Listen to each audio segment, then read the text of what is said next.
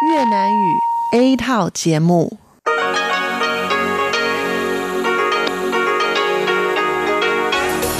Đây là Đài Phát thanh Quốc tế Đài Loan RTI.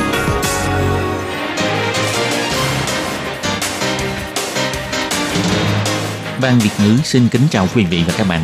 Đây là chương trình Việt ngữ Đài Phát thanh RTI được truyền đi từ Đài Loan.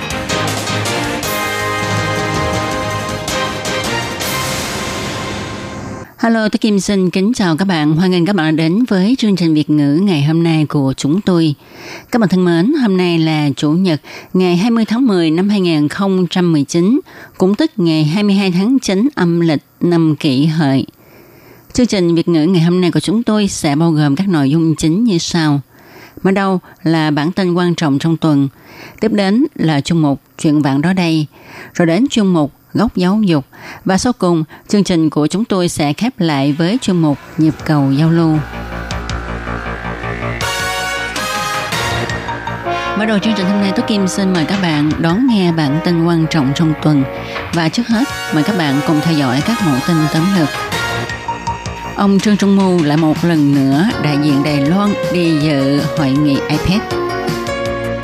Phó Tổng thống Trần Kiến Nhân đi dự lễ phong thánh tại Tòa Thánh Vatican. Ông mời Đức Giáo Hoàng đến thăm Đài Loan.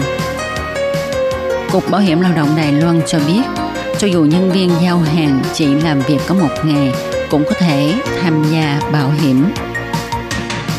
Dân cư mạng đồn kem đánh răng có thể tiêu mụn. Bác sĩ bác bỏ tin đồn này. Ông Moriarty cho biết Mỹ quan ngại mọi sự gây sức ép của Trung Quốc đối với Đài Loan, cần phải bảo vệ thành tựu dân chủ của Đài Loan. Thứ trưởng từ Tư Kiệm tham dự phỏng môn 2000 tại Paraguay. Bộ Ngoại giao Đài Loan cho biết thăm hóa mối quan hệ với Cộng hòa Z. Và sau đây, tôi Kim xin mời các bạn cùng đón nghe nội dung chi tiết của bản tin quan trọng trong tuần này nhé. Hội nghị các nhà lãnh đạo kinh tế APEC năm nay sẽ được tổ chức tại Chile vào ngày 16 đến 6 đến ngày 17 tháng 17 tháng 11. Sáng ngày 14 tháng 10, Tổng thống Thái Anh Văn tuyên bố sẽ do người sáng lập công ty chế tạo chất bán dẫn Đài Loan Trương Trung Mưu lại một lần nữa đảm nhiệm vai trò đại diện lãnh đạo Đài Loan. Năm 2006, ông Trương Trung Mưu từng đại diện lãnh đạo cựu Tổng thống Trần Thủy Biển. Năm ngoái, Tổng thống Thái Anh Văn cũng mời ông đại diện Đài Loan tham gia hội nghị và cũng từng tiến hành cuộc hội đàm hai bên với Phó Tổng thống Mỹ Mike Pence. Tổng thống Thái Anh Văn biểu thị năm nay bà lại mời ông Trương Trung Mưu đảm nhận trách nhiệm quan trọng này bởi vì ông ấy có địa vị cao trong ngành công nghiệp quốc tế, cũng có sự hiểu biết sâu sắc và độc đáo đối với sự phát triển công nghệ của Đài Loan.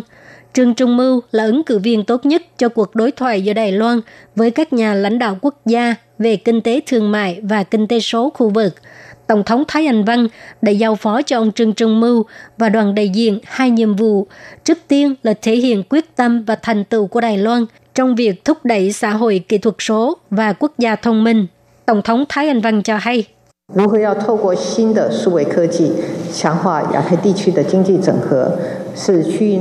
Làm thế nào để tăng cường hội nhập kinh tế ở khu vực châu Á-Thái Bình Dương thông qua các công nghệ kỹ thuật số, số là vấn đề chung của tất cả các nước trong khu vực đang phải đối mặt.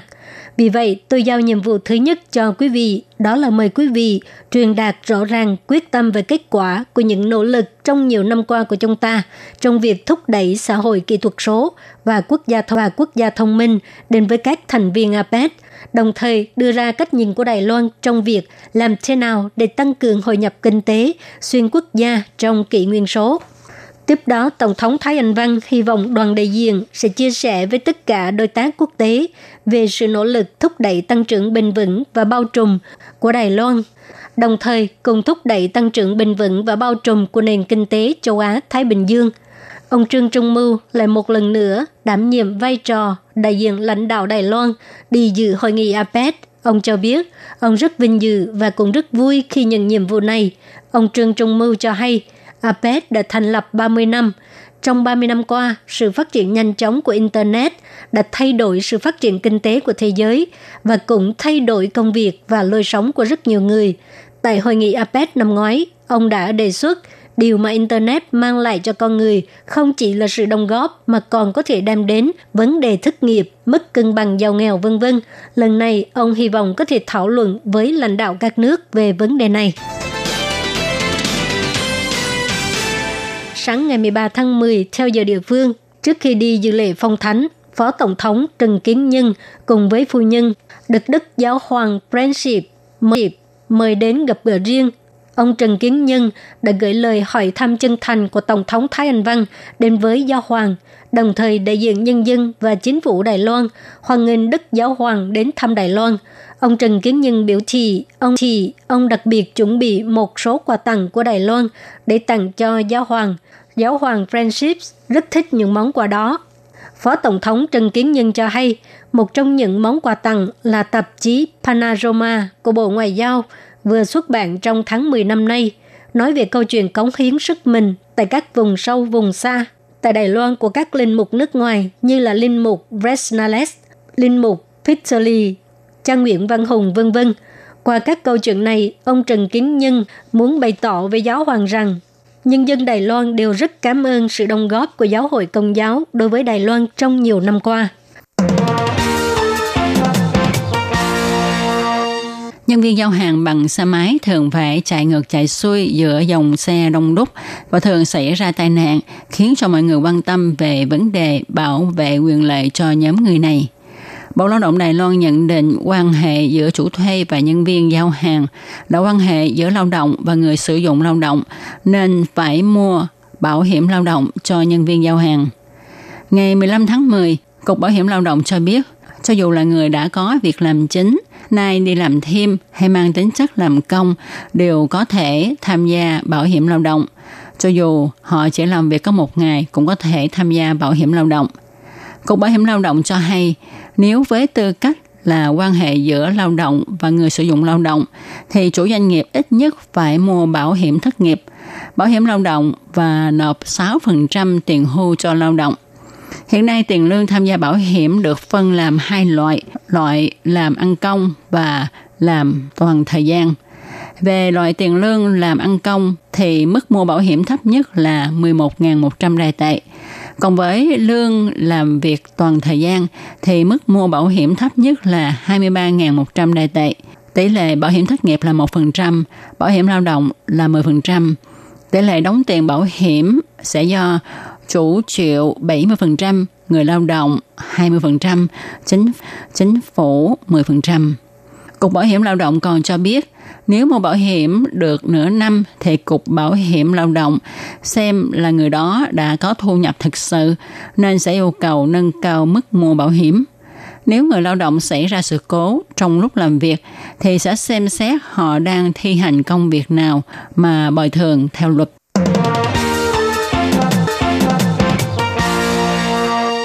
Gần đây, trên mạng lan truyền thông tin lấy kem đánh răng bôi lên mụn thì mụn sẽ lặn ngay, khiến cho không ít thanh niên nam nữ sử dụng thử. Về việc này, bác sĩ cho biết, tuy kem đánh răng có chứa một ít thành phần kháng khuẩn, nhưng nó không trị được mụn, mà ngược lại có khả năng làm viêm da, dị ứng. Bác sĩ khu túc mãn, Bệnh viện Trường Hóa nói, có bốn nguyên nhân gây nên mụn – Thứ nhất là sự tăng sừng khiến cho vách nang phình lên, dẫn đến sự hình thành mụn đầu trắng hoặc mụn đầu đen. Thứ hai là sự tăng tiết bã nhờn gây nên tình trạng da thừa bã nhờn tích tụ lại gây bít tắc lộ chân lông. Đây là một trong những nguyên nhân chính gây nên mụn. Thứ ba là sự xâm nhập của vi khuẩn. Thứ tư là viêm tổ chức năng lông và mô chung quanh. Các thành phần trong kem đánh răng có thể cho ta cảm giác thanh mát, đích thực có tác dụng kháng khuẩn nhưng không thể điều trị mụn. Cho nên nếu như da có nhiều mụn gây trở ngại mỹ quan thì mọi người nên tìm đến tìm đến khoa da liễu cho bác sĩ khám và điều trị. Nhớ đừng nghe tin đồn thất thiệt rồi tự thoa hết chất này đến chất kia lên mặt thì có chừng không hết mụn mà còn có thể gây dị ứng, viêm nhiễm nặng hơn.